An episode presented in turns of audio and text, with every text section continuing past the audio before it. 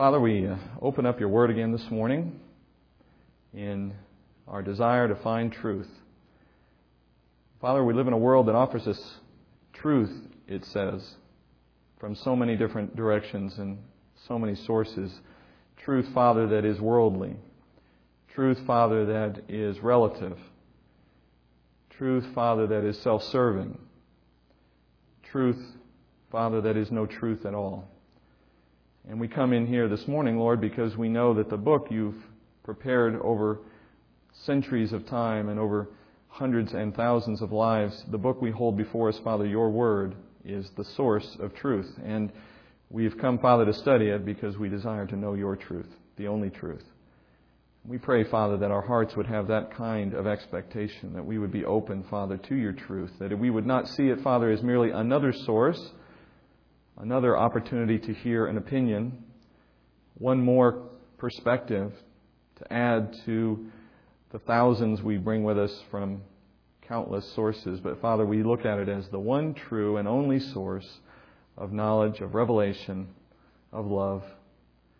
And because, Father, we know it to be that, we come with an open mind and an open heart, willing to put aside any preconceived notion, willing to put aside any thought we carried into this room from another source, because, Father, there is no other source of truth but the one you've provided. And we glorify you for it. We thank you for it.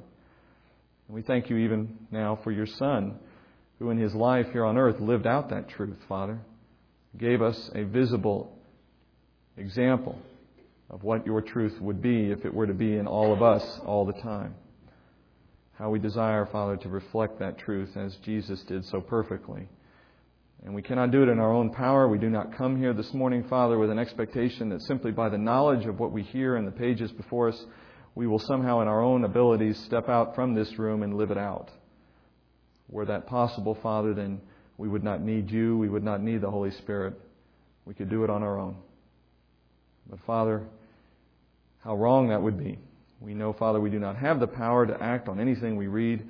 We do not even have the power, Father, to understand it apart from how your Holy Spirit may choose to reveal it to us. And we come this morning, Father, desiring revelation, desiring the power to live it out, and desiring an opportunity to serve you in those things. We thank you, Lord, that you've gathered us for this purpose. We pray your will would be done. In Jesus' name, I pray. Amen. Luke chapter 10. We started chapter 10 last week. Now, if you remember, we spent the better part of 6 weeks in chapter 9. Well, I've got good news for you. We're actually going to finish chapter 10 today. So 2 weeks in chapter 10 is an improvement. I think I should get credit for that. And in fact, that's a bit of a lie because we'll read all the way through chapter 10 today. We'll actually come back into it a little bit next week and continue some exposition on the last series of verses. But we will read it through today. So we'll pick up where we left off in about verse 17. Last week, we saw Jesus send out 70 messengers at the beginning of this chapter. And he sent them out with very specific instructions. Their principal purpose, of course, was to declare the kingdom, to declare the arrival of the kingdom of God in the form of Christ himself, ready to reign on earth were he to be accepted by the nation of Israel for that purpose. And as we open up in Luke today, in about verse 17, we're going to look at the joy of these men as they return from this mission. And Jesus, we're going to see, feeds that excitement. He actually encourages that excitement and gives them encouragement and rejoices with them in the work that they've performed. Let's look at this passage now in chapter 10, verse 17. The 70 returned with joy, saying, "Lord, even the demons are subject to us in your name." And he said to them, "I was watching Satan fall from heaven like lightning. Behold, I have given you authority to tread on serpents and scorpions and over all the power of the enemy, and nothing will injure you. Nevertheless, do not rejoice in this, that the spirits are subject to you, but rejoice that your names are recorded in heaven." At that very time, he rejoiced greatly in the Holy Spirit and said, "I praise you, O Father, Lord of heaven and earth, that you have hidden these things from the wise and intelligent, and revealed them to infants. Yes, Father, for this way was well-pleasing in your sight. All things have been handed over to me by my Father, and no one knows who the Son is except the Father, and who the Father is except the Son, and anyone to whom the Son wills to reveal him." Turning to the disciples, he said privately, "Blessed are the eyes which see the things you see. For I say to you that many prophets and kings wished to see the things which you see, and did not see them, and to hear the things which you hear, and did not hear them." As we pause there, if you look back a few verses in this text from where we read today, you'll remember Jesus' instructions to these men when he sent out the 70. For example, in verses 8, 9, and 10, we read last week that Jesus gave instruction on how they were to respond to rejection. When they came into a town and were rejected, here is what I want you to do. And we read that last week. And as we read those verses last week, they would no doubt have left us, I certainly left me with this impression, I assume they would have left you with a similar impression, that these messengers were not going to find much success. I mean, think about it. If you give somebody a task and you give them specific instructions, but you spend most of your time talking to them about what they're going to do when they fail, when the message is not heard, when they're not received well, etc., etc. Well, if you're one of those messengers and you set out on that mission, you have to begin to wonder, how much confidence should I have in what I'm about to go do? I mean, after all, the one who sent me just spent most of his time telling me about how to address my failure. So it would seem as though Jesus' expectation was that they would go out and they would fail to some degree, at least fail in the sense that they would not convert everyone they talked to. And so I think that's a safe assumption. In fact, I think it's probably a safe assumption that they did, in fact, encounter relatively unreceptive audiences.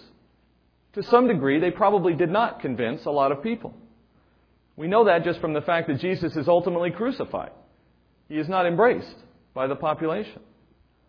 But now look at how they respond here in the verses we read this morning. They come in, it says, with joy. Glory, basically celebrating in the success of their ministry. We're told they return with joy. They exclaim that even the demons were subject to them in Jesus' name. Well, what they mean here, of course, is that they were given the power by the Holy Spirit to cast out demons, and they were amazed at that experience, at the ability to do that. And who wouldn't be, right? I mean, if you were told specifically, do this, do this, do this, and you will have command over demons, and you do it and it works, you're still going to come back amazed that it actually did work, that you were actually able to do it. And from the sound of their statement, I assume that when they went out in the way that Jesus sent them out, they did in fact find themselves empowered to do a lot of amazing things. He told them, cast out demons, heal the sick, proclaim the kingdom. My guess is they were amazed at all three. They were amazed, obviously, at being able to control demons to some degree. They were certainly amazed at the ability to provide supernatural healing. That would also be an amazing thing. But I would also argue they were amazed that their message found a receptive audience, because really it was a fairly unconvincing kind of statement. Jesus is the Messiah, this itinerant preacher that wanders around from town to town. He's the new king. How does this work? But the sense from the text here, when you really look at it in its full context, it's sort of like that of a child with a new toy. A child who's suddenly excited over a discovery of some power, some ability, some new gift, or in this case, obviously, a supernatural ability to cast out demons. There's obvious joy in the opportunity, in the availability of this ministry to join God in this way. Hey, I can be like a foot soldier now in God's army, zapping the bad guys, casting out demons. There's a sense of that here for me. And that is what they're joyful about. But let's keep this in perspective. They had plenty of failures. I think that's also evident from the text. They would have found maybe a few that accepted the message, but largely they didn't find many.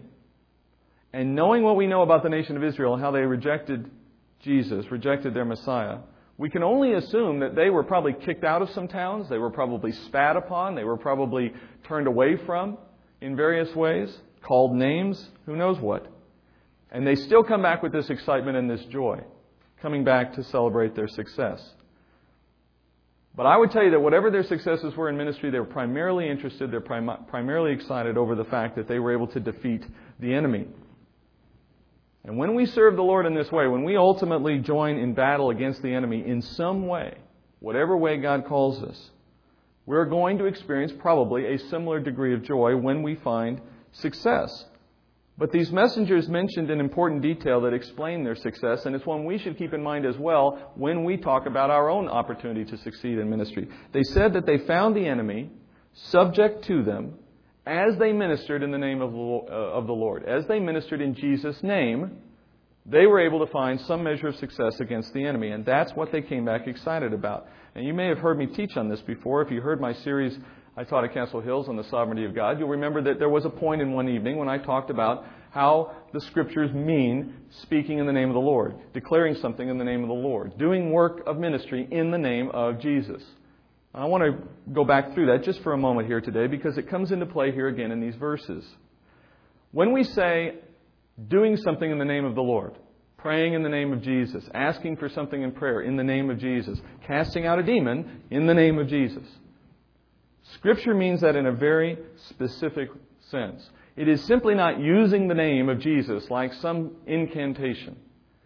As if I say the words in a special order, throw His name in there, suddenly that statement gains supernatural ability by virtue of having His name stuck in there. I think Hollywood has sort of encouraged that view in our minds. There was a movie many years ago, I remember seeing it as a kid, don't necessarily recommend it now, but The Exorcist.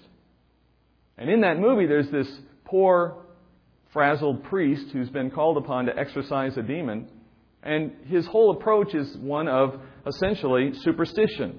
At least is how it's portrayed in the movie. Hold the cross up, say the name of Jesus, do something with candles, and suddenly those are the things that are going to affect the demonic realm. Let me tell you, folks, they laugh at that. They laugh at our superstitious use of those symbols. In the time of Jesus, in the day and in the place of the gospel message, the term using the name of somebody had a very specific connotation. It was a legal issue. It was legal. It was something like what we would have today in the form of a power of attorney. If you know what a power of attorney is, it's a legal document that grants somebody else legal authority over the affairs of another person. So I could sign a power of attorney and give my father, for example, authority over my legal affairs. He could act as if he were me. Anything I could do legally with my own money or with my own affairs, if he has a power of attorney, he can do the same thing. It's a way of transferring my legal authority over myself to somebody else. And in that culture, when I said I was speaking in the name of somebody, it was to say I have their legal authority to act on their behalf, in their place, as if they were standing here themselves doing what I'm doing. And therefore, you must respect what I'm asking for because it's effectively being asked by the person I'm speaking for.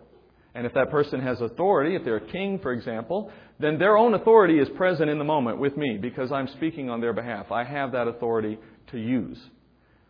And when Jesus says we speak on behalf of Him in His name, it means we have understood that the Holy Spirit has taught us that God has given us Christ's authority for some purpose in some moment. If we are aware of that, if He's made that known to us, and we're confident that that is in fact what has happened, the Holy Spirit has spoken to us about that, I have the freedom in a moment to cast out a demon from somebody because God has told me I have His authority to act in His name in that moment, then it will work. Because it is not my power, it is His working through me. On the other hand, if I take that authority onto myself without God having given it to me, without the Holy Spirit having communicated to me, if I simply do it of my own fleshly desire, whether it's for good reasons or not, whether there's a good intention behind it or not, is irrelevant. I don't have the ability to conjure up God's power like a genie in a bottle and zap somebody with it anytime I want just because I use a certain phrase. He's God, we're not. He has that power. He gives it to whom He wants when He wants. We don't have the ability to take it on demand. And Scripture never gives us that authority. It never encourages us to do that. It shows, on the other hand, times when men are empowered to do it, given specific direction to do it, and then they do it, and in doing it, God is glorified. Where did these 70 men get their ability to cast out demons? Under specific commissioning from Jesus, who sent them out and told them they would have that authority to do what they did. Now they've come back and they're rejoicing over having found success in that work that God gave them to do. And they should rejoice in it. After all, that's what they were sent out to do. We likewise have that same responsibility. When commissioned, when directed, we should act boldly with an expectation that God would work through us. When we lack that official, if you will, commissioning, then we ought to be careful about presuming too much about what God plans to do through us. Because obviously, if we have presumed too much, we will fail, and our failure will be shown as our own arrogance, frankly. Maybe just our own ignorance in some cases. But in either case, God will not be controlled by His creation. He will act according to His will, not ours. So how do we know the difference? Maybe that's the question we would have on the forefront of our mind. When do I know that I've been commissioned in this way and when I am not? When do I know, for example, that the enemy is being subject to me in the name of the Lord?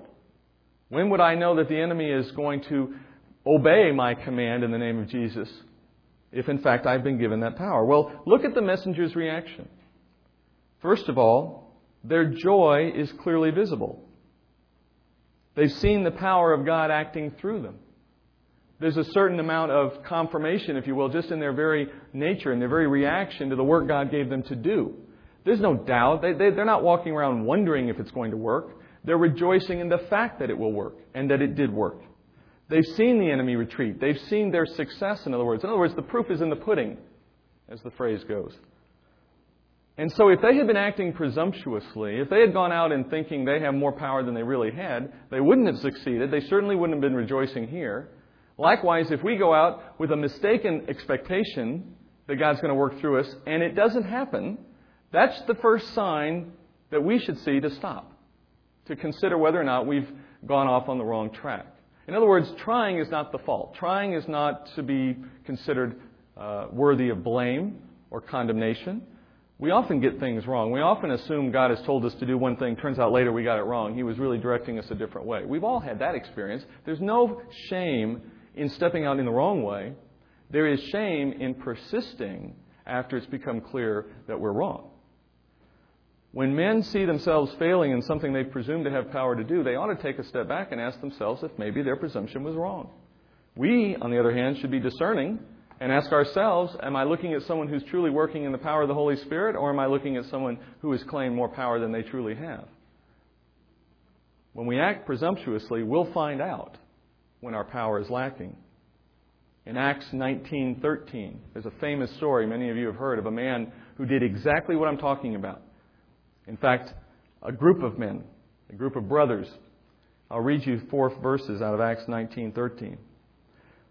Also, some of the Jewish exorcists, and an exorcist, by the way, is someone who casts demons out. Some of the Jewish exorcists who went from place to place attempting to name over those who had the evil spirits the name of the Lord Jesus, saying, I adjure you by Jesus whom Paul preaches. All right, you see what they're doing here, right? They're walking around trying to cast out demons, doing exactly what we just talked about, using this phrase, in the name of Jesus. In fact, they're so clearly not aware of who Jesus is, they say, Jesus, you know, that one that Paul preaches about. He says they're going around doing this. And then verse 14, 7 sons of one Sceva, a Jewish chief priest, were doing this. And the evil spirit answered and said to them, I recognize Jesus, and I know about Paul, but who are you? And the man in whom was the evil spirit leaped on them and subdued all of them and overpowered them so that they fled out of the house naked and wounded. So if that's not clear enough sign that they're not acting in God's power, I don't know what would be. 7 guys getting whooped up on by one guy with an evil spirit. And that's an extreme example, perhaps, but it's funny to me how often we see something akin to this happen in everyday life, and yet there are many who would continue to believe in the claims of someone who says they have this ability. The proof is in the pudding. And when God gives that ability to someone, it is supernatural, it is clearly evident, it is glorifying to Him, and there's no doubt that it's real. So there's joy to be found in serving the Lord according to the direction that He gives and in His power, and that joy will be found regardless of the degree of success we find, whether great or small, which is another point to make in passing. I would argue they did not have a lot of success, though they had some success. They came back joyous nonetheless. We always are tempted to measure the joy of our ministry, the success in some sense of our ministry by numbers of people. And, you know, if this little experience hasn't taught us anything at all, it should have taught us that we can't measure whether we're doing anything valuable or not merely on the basis of how many people are in the room on a given day. God will work through great and small to His glory according to His purpose. We simply are there available to be used in that way. Now let's look through the verses a little further. In the next verse, Jesus responds with a very intriguing comment. He says, He was there in the beginning to watch the enemy fall from heaven. Now there are at least a couple of ways to understand what he means here and why he's saying it here. First, it could be that he's simply sharing in the excitement of the messengers, celebrating by relating his own experience of watching the enemy cast down from heaven. So while they were celebrating their victory over the enemy in their day through the power they were given, he sort of joined in that celebration by saying, yeah, I know how it feels, guys. I was there when he fell from heaven. I've seen it too. It's great. And in doing that, he's just encouraging them, reminding them that the enemy is subject to God just like the rest of creation is.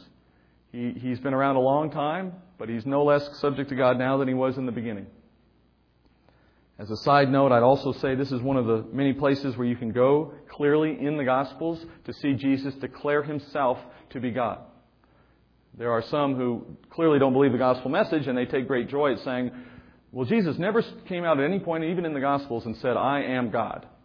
And that's so easy to refute if you know the Gospels well. Here's just one of many places you could go that said very clearly, he was there in the beginning with God. He is God. He is not somebody who came along afterward like all men, but rather he was there at the beginning of creation. But there is a second way to see this comment, and you can see it in a little different light as a means of tempering their excitement, lowering their excitement just a little bit, cautioning them against getting a little too excited about what they just were able to do in the moment. Yeah, you've experienced some success. You've had some limited success over the enemy. That's good. But this battle began long before you joined the fight. Satan and God have been enemies for a lot longer than just this moment. And it's going to continue long after you're gone, in fact.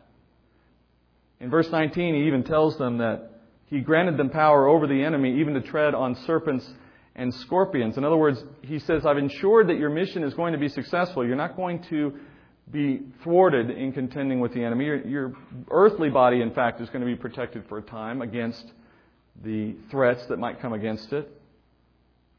But he's also going to make the point here, as you look down through these verses, that that is not what their focus should be upon.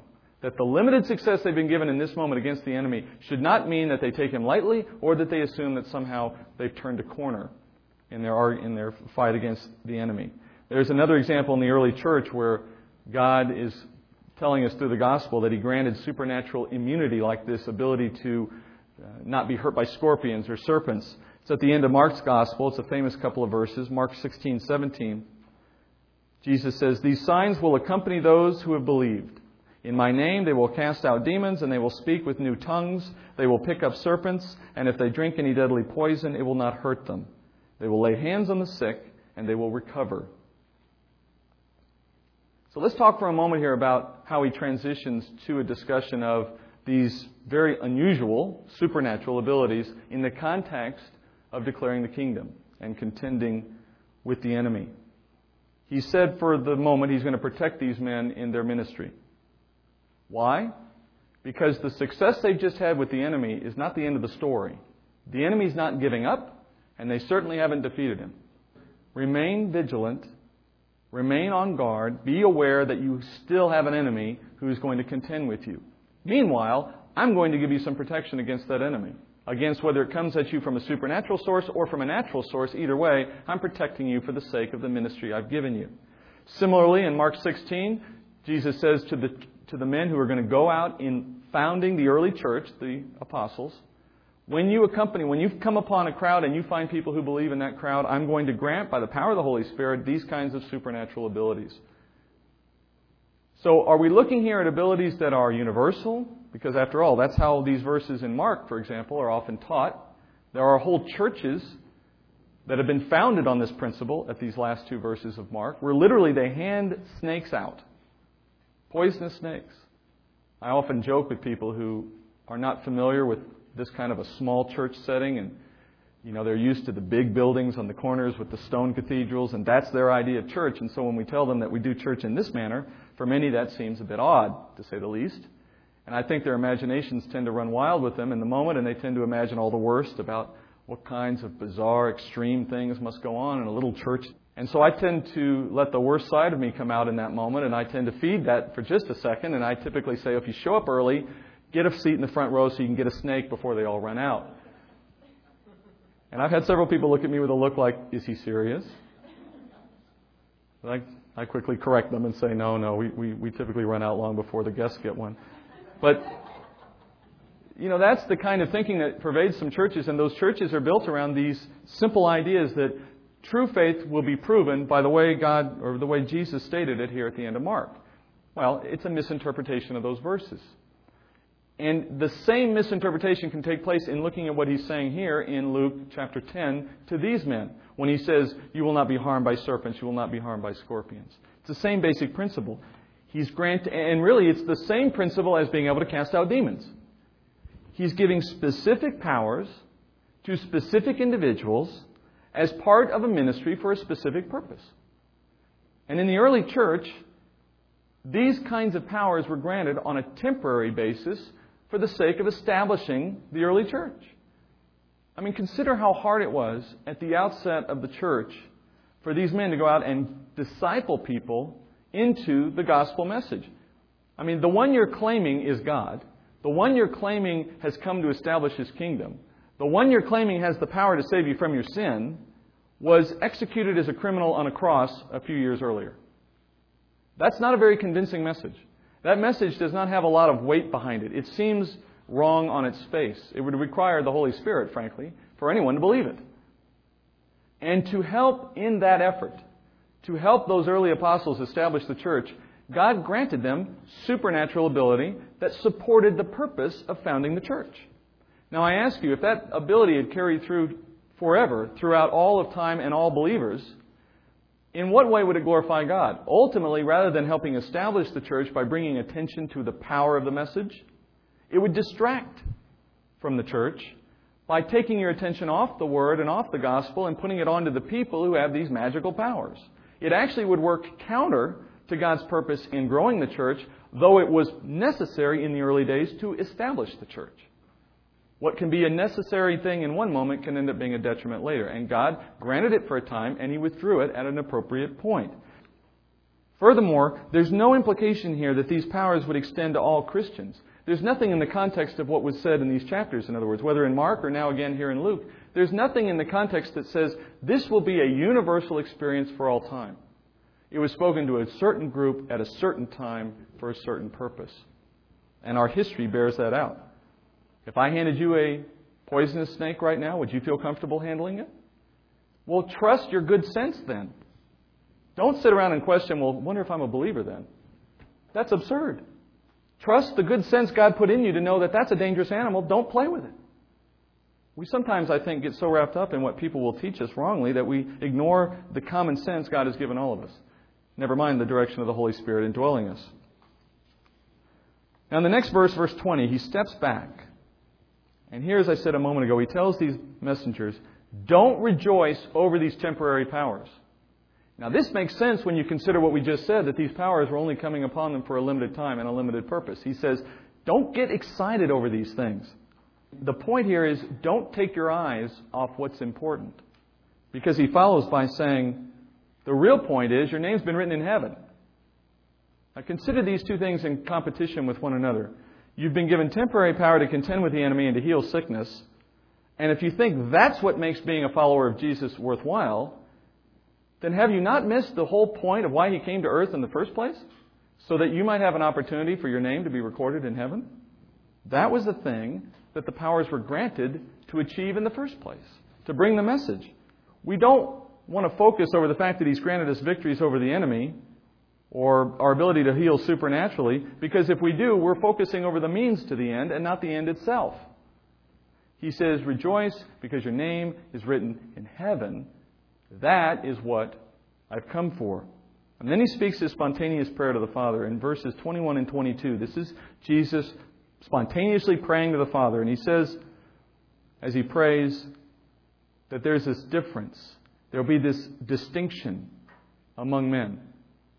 He says, the Father is to be praised for revealing the gospel message to the least of the world rather than to those who profess wisdom. He begins to set up a dichotomy, a distinction here between men. There are those who are wise and those who are not. God was content to reveal the truth to those who weren't looking for him and who never saw themselves as righteous, but rather saw themselves as sinners. And he overlooked those who were so wise as to think that they already had the plan for righteousness. Remember how the disciples were selected? We had men in a tax booth. We had men fishing. Were they thinking about how they were righteous? No, in fact, it was exactly the opposite, particularly in the case of Levi in the tax booth. He knew he was unrighteous. He knew he was a sinner. He'd given up hope. He was just going to consort with sinners, make that his life now. He had no thought that he was somehow righteous and deserving of heaven. That's who Jesus stopped and talked to. Meanwhile, he's confronted by Pharisees day in and day out who think themselves righteous, and Christ withholds the truth from them. There's these two groups of people who are now going to become focus for Christ, not only in the rest of this chapter, but over the next two. These two groups being those who profess wisdom and those who don't, and how God looks at each group. Those that are proposed to be wise are, of course, the Pharisees, the spiritual leaders of the day. They claimed to know God and to know how to please him. And then you have those who did not know how to please God and were searching for the truth. He ends this passage by turning to his disciples and reminding them of how special their situation really is. Now, I want you to think about this from a historical perspective. Throughout the history of the nation of Israel, holy men have come generation after generation after generation. And throughout all those generations, those who knew the truth were waiting for the day they might actually see the Messiah come, the one they had been given prophecy about. And these men longed, Jesus said, to be able to see what the disciples saw and to hear what the disciples had heard. And they weren't appointed to that privilege. Only these 12 ordinary men were to receive that honor. Do you see what he's saying here about the humble, chosen over the wise? Think about this. Here are these few unremarkable men, selected by God to receive the attention of the Messiah of the world. Of all time, of all history, one Messiah to come on one day. These 12 ordinary men were the ones selected to be in his presence. They didn't do anything to deserve that honor. They were not the smart men of their day. They didn't ask for it. They weren't even praying for it. They didn't care about it. They certainly were not the most holy or pious people in their day.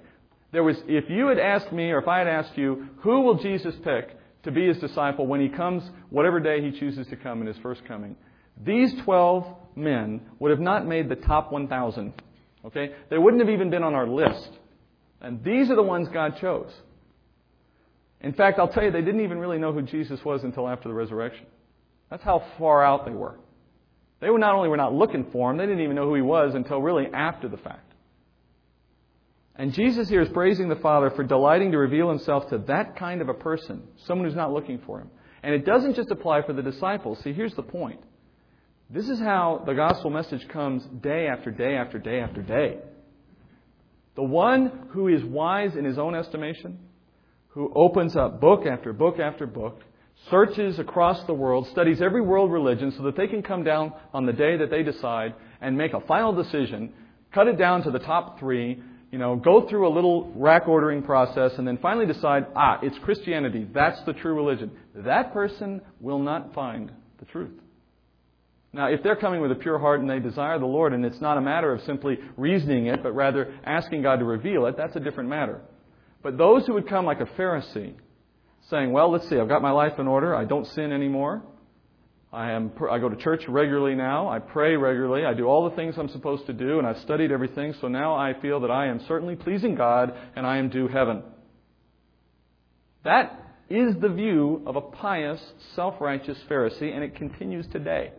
There are people walking the earth today who literally feel secure in their eternal future because they've worked it out in their own mind. Jesus says the Father delights to reveal himself to ordinary people and to hide himself from the proud. And I would argue, look around this room, including me. We're probably not the wisest in the world. We're certainly not the most privileged. We aren't a group of people that, to the world's view, they'd want to be a part of this group just because of the sheer magnitude of our personalities and our wisdom. The Father saw fit to bring the gospel message to our hearts and allow him to be served by us because we fit in that ordinary group, not because we fit into the extraordinary group. And if the thought of that doesn't sink into your heart and cause you to swell up with emotion and gratitude and wonder, then I'm not sure you really understand it, because it ought to.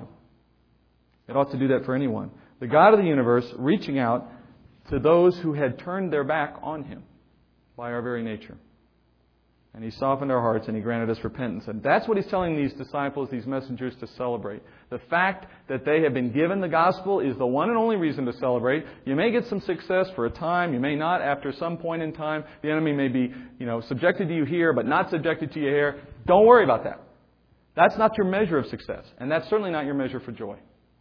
Is your name recorded in heaven? Then you have reason to be joyful. Nothing else matters. Next verse is 10:25. A lawyer stood up. The lawyers always have an objection about this point, right? The lawyer stood up and put him to the test, saying, "Teacher, what shall I do to inherit eternal life?"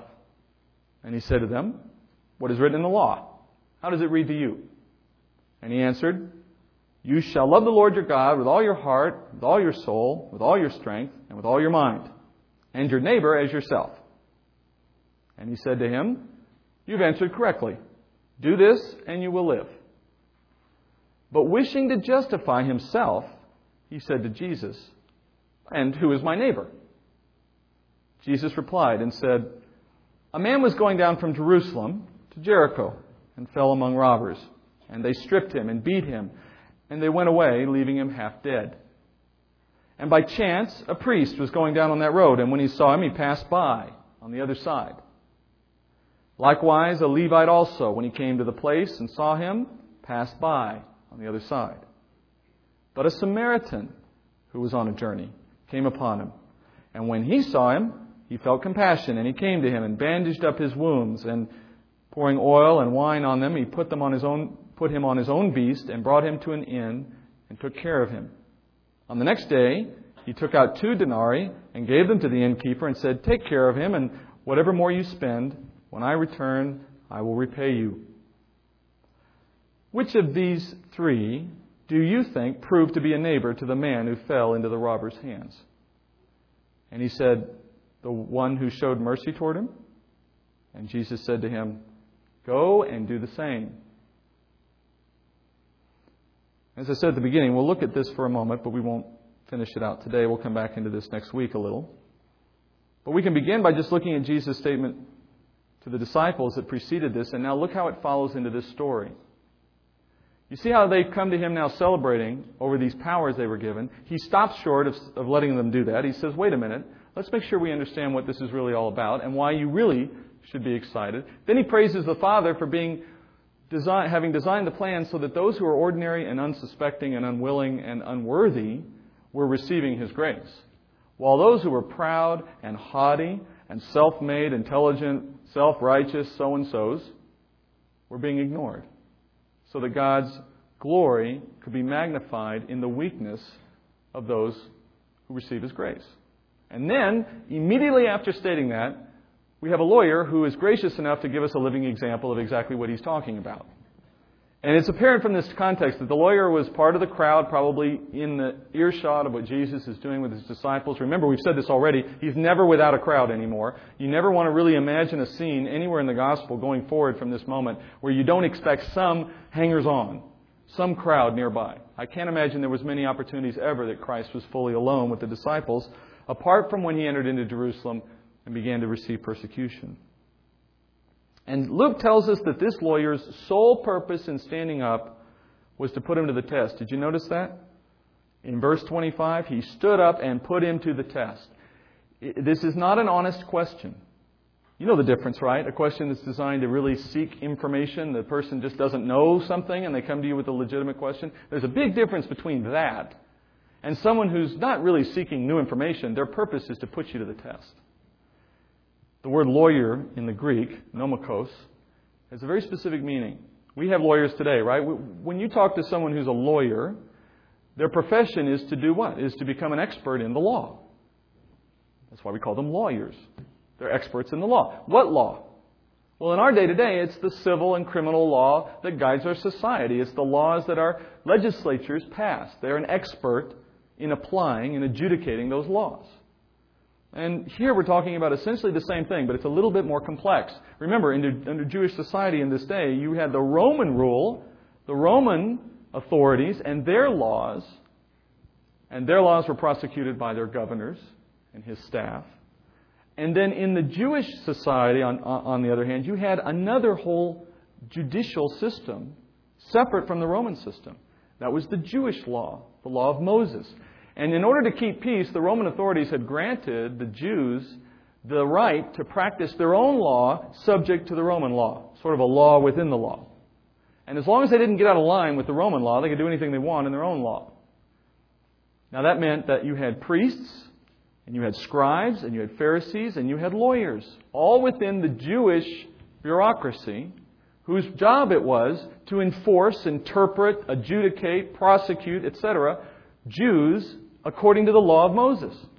Now, anytime that process bumped up against Roman law, that's where they found themselves limited. If they wanted to execute somebody because they violated the law of Moses and it called for execution, they couldn't execute. They didn't have the right to do that. Only the Roman authorities had the right to do that. That's why, by the way, the Jewish priests brought Jesus to the Roman authorities and asked them to put him to death, because he had violated the law of Moses in their minds, and they had the right to execute him, though they didn't have the power to do it. They needed the Romans to be complicit in that. But back to this moment, you have a lawyer, a man who therefore is learned in the law of Moses. How do I put a lawyer out of business? I take away the law. No law, no need for lawyers. Similarly, in this day, if the law of Moses were to ever go away, this man would be out of a job. Not just a job, he'd be out of his power and influence and authority in the culture. And so you have this lawyer, easily to be considered one of the wise of Jesus' day. If we want to talk about these two kinds of people, the wise and the not so wise, he's definitely going to be in that group that the world would have seen as wise, self-informed. He knew what God wanted and how to please God.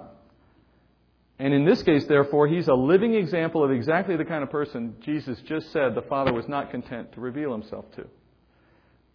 And so he stands up and he tries to tear down Jesus. We might ask ourselves, why is God unwilling to reveal himself to this man? Because after all, you could turn this whole thing on its head and you could say, well, wait a minute, Steve, wait a minute. If there was ever a man who needed the gospel message, who needed to know the truth, isn't this loser the kind of guy we'd be thinking about? A man who's trying to tear down Jesus' ministry, a man who doesn't understand the gospel, he doesn't understand where true righteousness comes from, he's all wrapped up in himself. That's the kind of guy who should know the truth, isn't it? Why would God not want to reveal himself to a man like that? Isn't his zealousness, after all, a sign of his desire to know God? To be godly? That's why he's so zealous for the law. To be godly. So why don't we turn that zealousness into a zealousness for the right thing?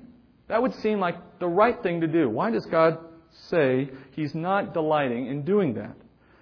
The Apostle Paul discusses this question of a man who's zealous for the law, but unwilling to submit himself to God. Paul addresses this in his letter to the Romans. Look what he says at the beginning of chapter 10, verse 1. In talking about the Jews who are not receiving the gospel, Paul says this, "Brethren, my heart's desire and my prayer to God for them is for their salvation. For I testify about them that they have a zeal for God, but not in accordance with knowledge. For not knowing about God's righteousness, they're seeking to establish their own. They did not subject themselves to the righteousness of God.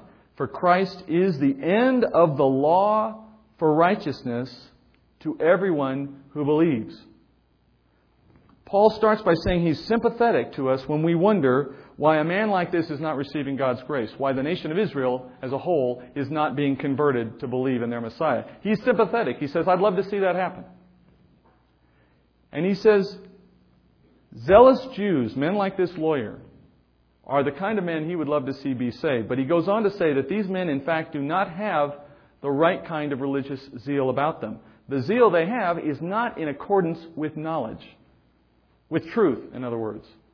They are zealous, in other words, for the wrong thing. Now, here's an important thing for us to understand as we end today. You can be zealous and be zealous for the wrong thing, and in so doing, you're not pleasing God. I think sometimes we feel like we should get some credit for effort. You know, we should have some credit with God simply because we're trying hard. That's not how the formula works. There's no formula. You can't do it in any sense. This man's zealousness was not for the right thing. What was he zealous for? Was he zealous for God and he just had the wrong approach? That's not what Paul says. He says they didn't understand God's righteousness. They didn't understand true righteousness. So what did they do instead? They sought to establish their own. Because God has not revealed to me how righteousness is to come, I'm going to go make up my own. They have their own salvation by a system of rules, by the law and how they applied it. And they created their own system so that it served their own selfish interests.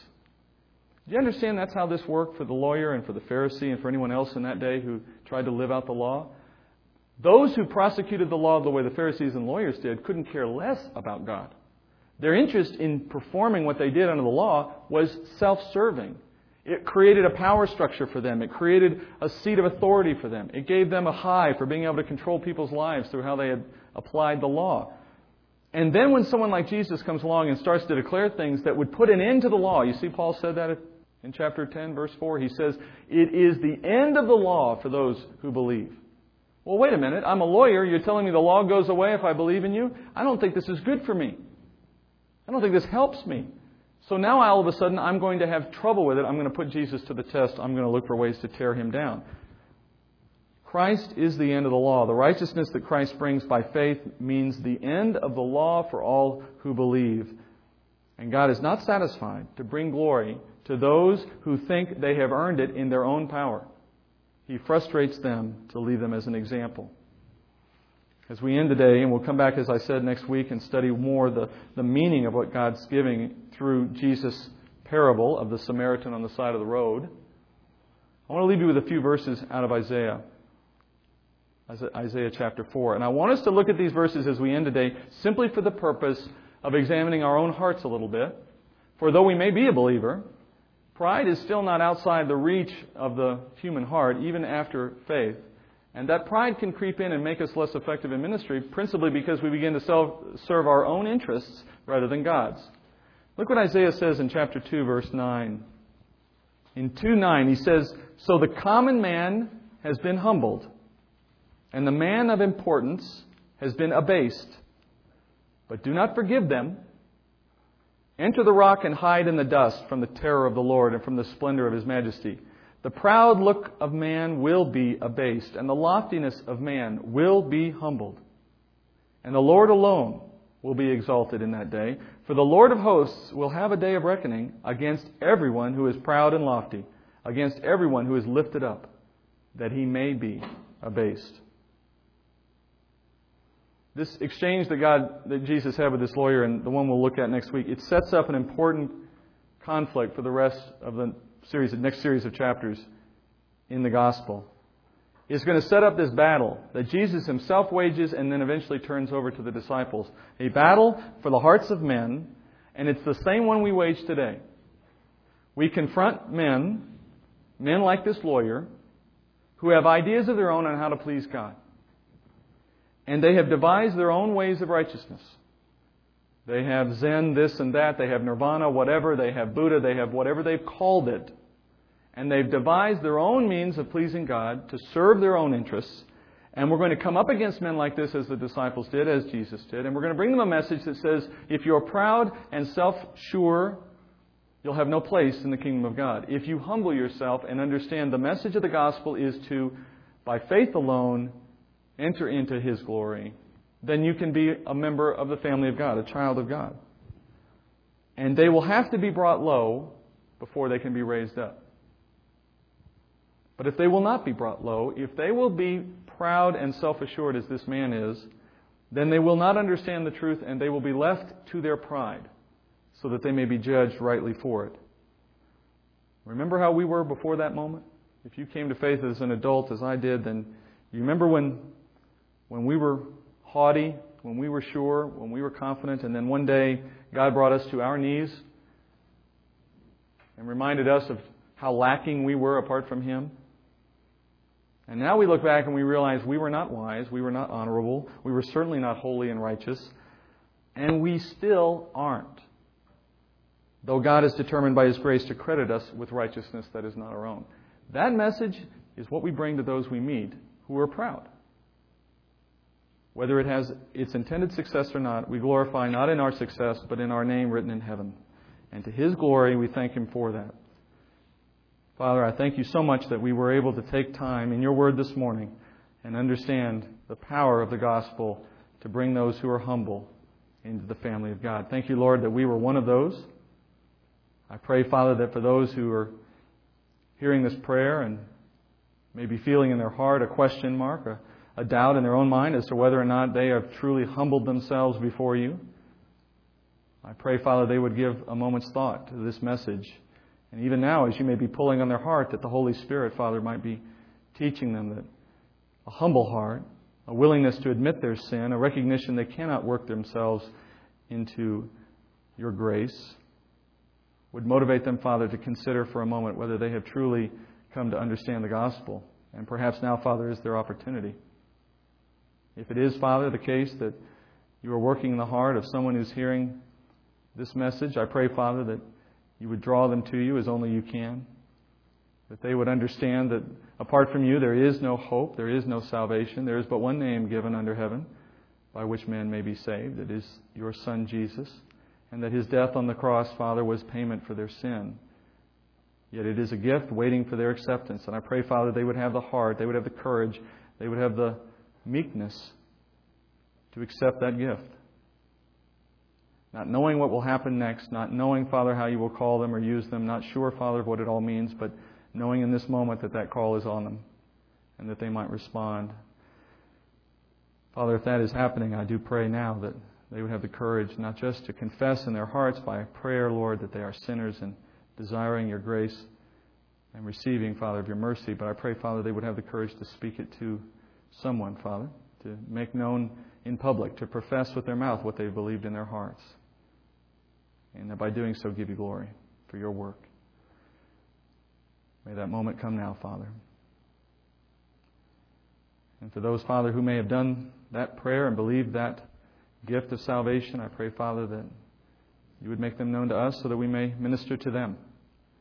And in all that we've done here this morning, I pray it would be pleasing to You, that the word spoken, Father, would be true and according to Your will. And that in the work You have waiting for us outside in the week to come, we would be worthy of that work, Father. We would give ourselves over to it. And that, Father, we would glorify You in all that we do. Thank You, Lord, You've gathered us in this way. May our week to come, Father, be further opportunity to declare the truth of Your gospel and to build the kingdom. And then in the Sunday to come, Father, may we gather again in Your name. According to Your will, I pray, in Jesus' name.